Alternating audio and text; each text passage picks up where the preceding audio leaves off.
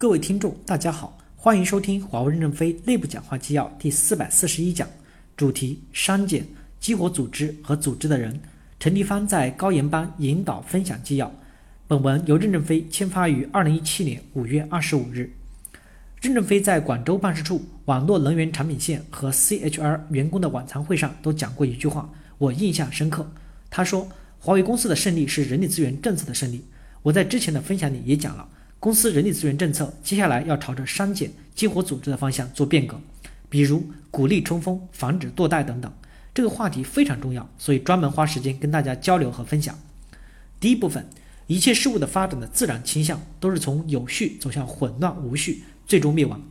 删减这个概念来源于物理学，我理解能量就是正能量加上无效的能量来构成的，无效的能量就是无法再利用的能量，熵就是无效能量的一种度量方式。物理学有一个热力学第二定律，也叫熵增定律，说封闭系统的熵是一直增加的，也就是说无效的能量一直在增加。如果不增加有效的能量，能量就会变成零，最终系统就会伤死。对于人，自然界都如此。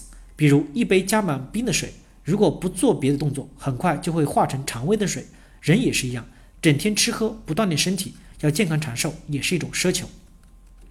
社会领域也是一样的道理。澳大利亚前总理陆克文写过一段话，他描述的应该就是熵。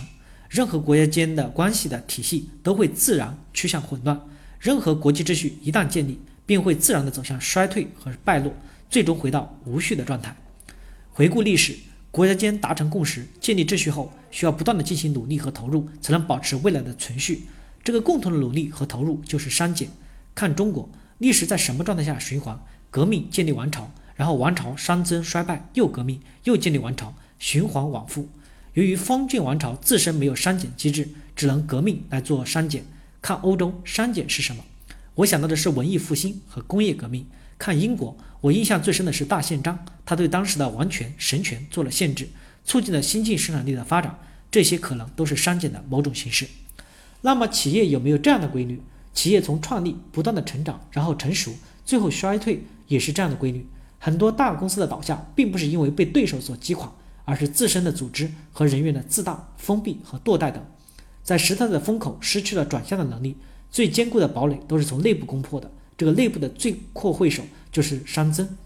任正非是最早把熵的概念引入企业管理中，并进行系统阐述的企业家。二零一一年，任正非会进科技部部长就已经阐述过，企业发展的自然法则是熵由低到高，逐步失去发展动力。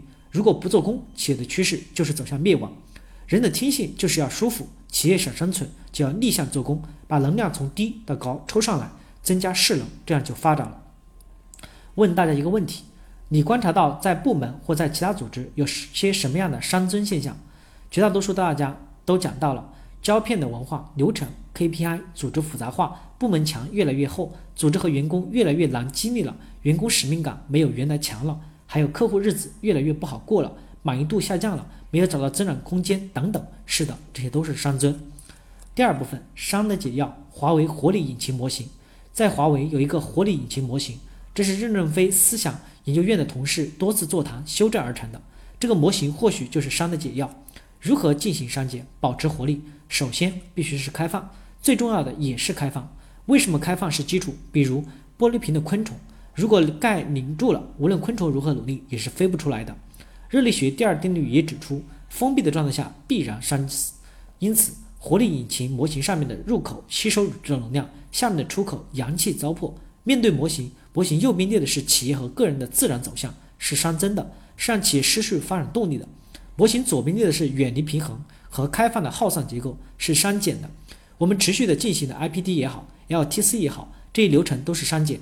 目的是通过内外部的力量积蓄能量，去拓宽一企业的作战空间或者生存空间。还有新生社区也是开放思想的体现。当然，最重要的是活力引擎的核心以客户为中心，它是整个企业发展和管理的轴心。基于有一个活力曲线，通过竞争淘汰来发挥人的极限能力，实际上也是删减。只不过活力曲线是一个较微观单一的系统，而华为的活力引擎则是一个涵盖企业发展宏观与微观、循环往复的系统。这是我对活力引擎模型的理解。伤会伴随企业发展始终，像一些疾病一样无法根治。任正非也讲过，删减就是激活组织和激活组织的人。华为如何删减？就是逆向做工，激发正能量，坚持核心价值观不能变。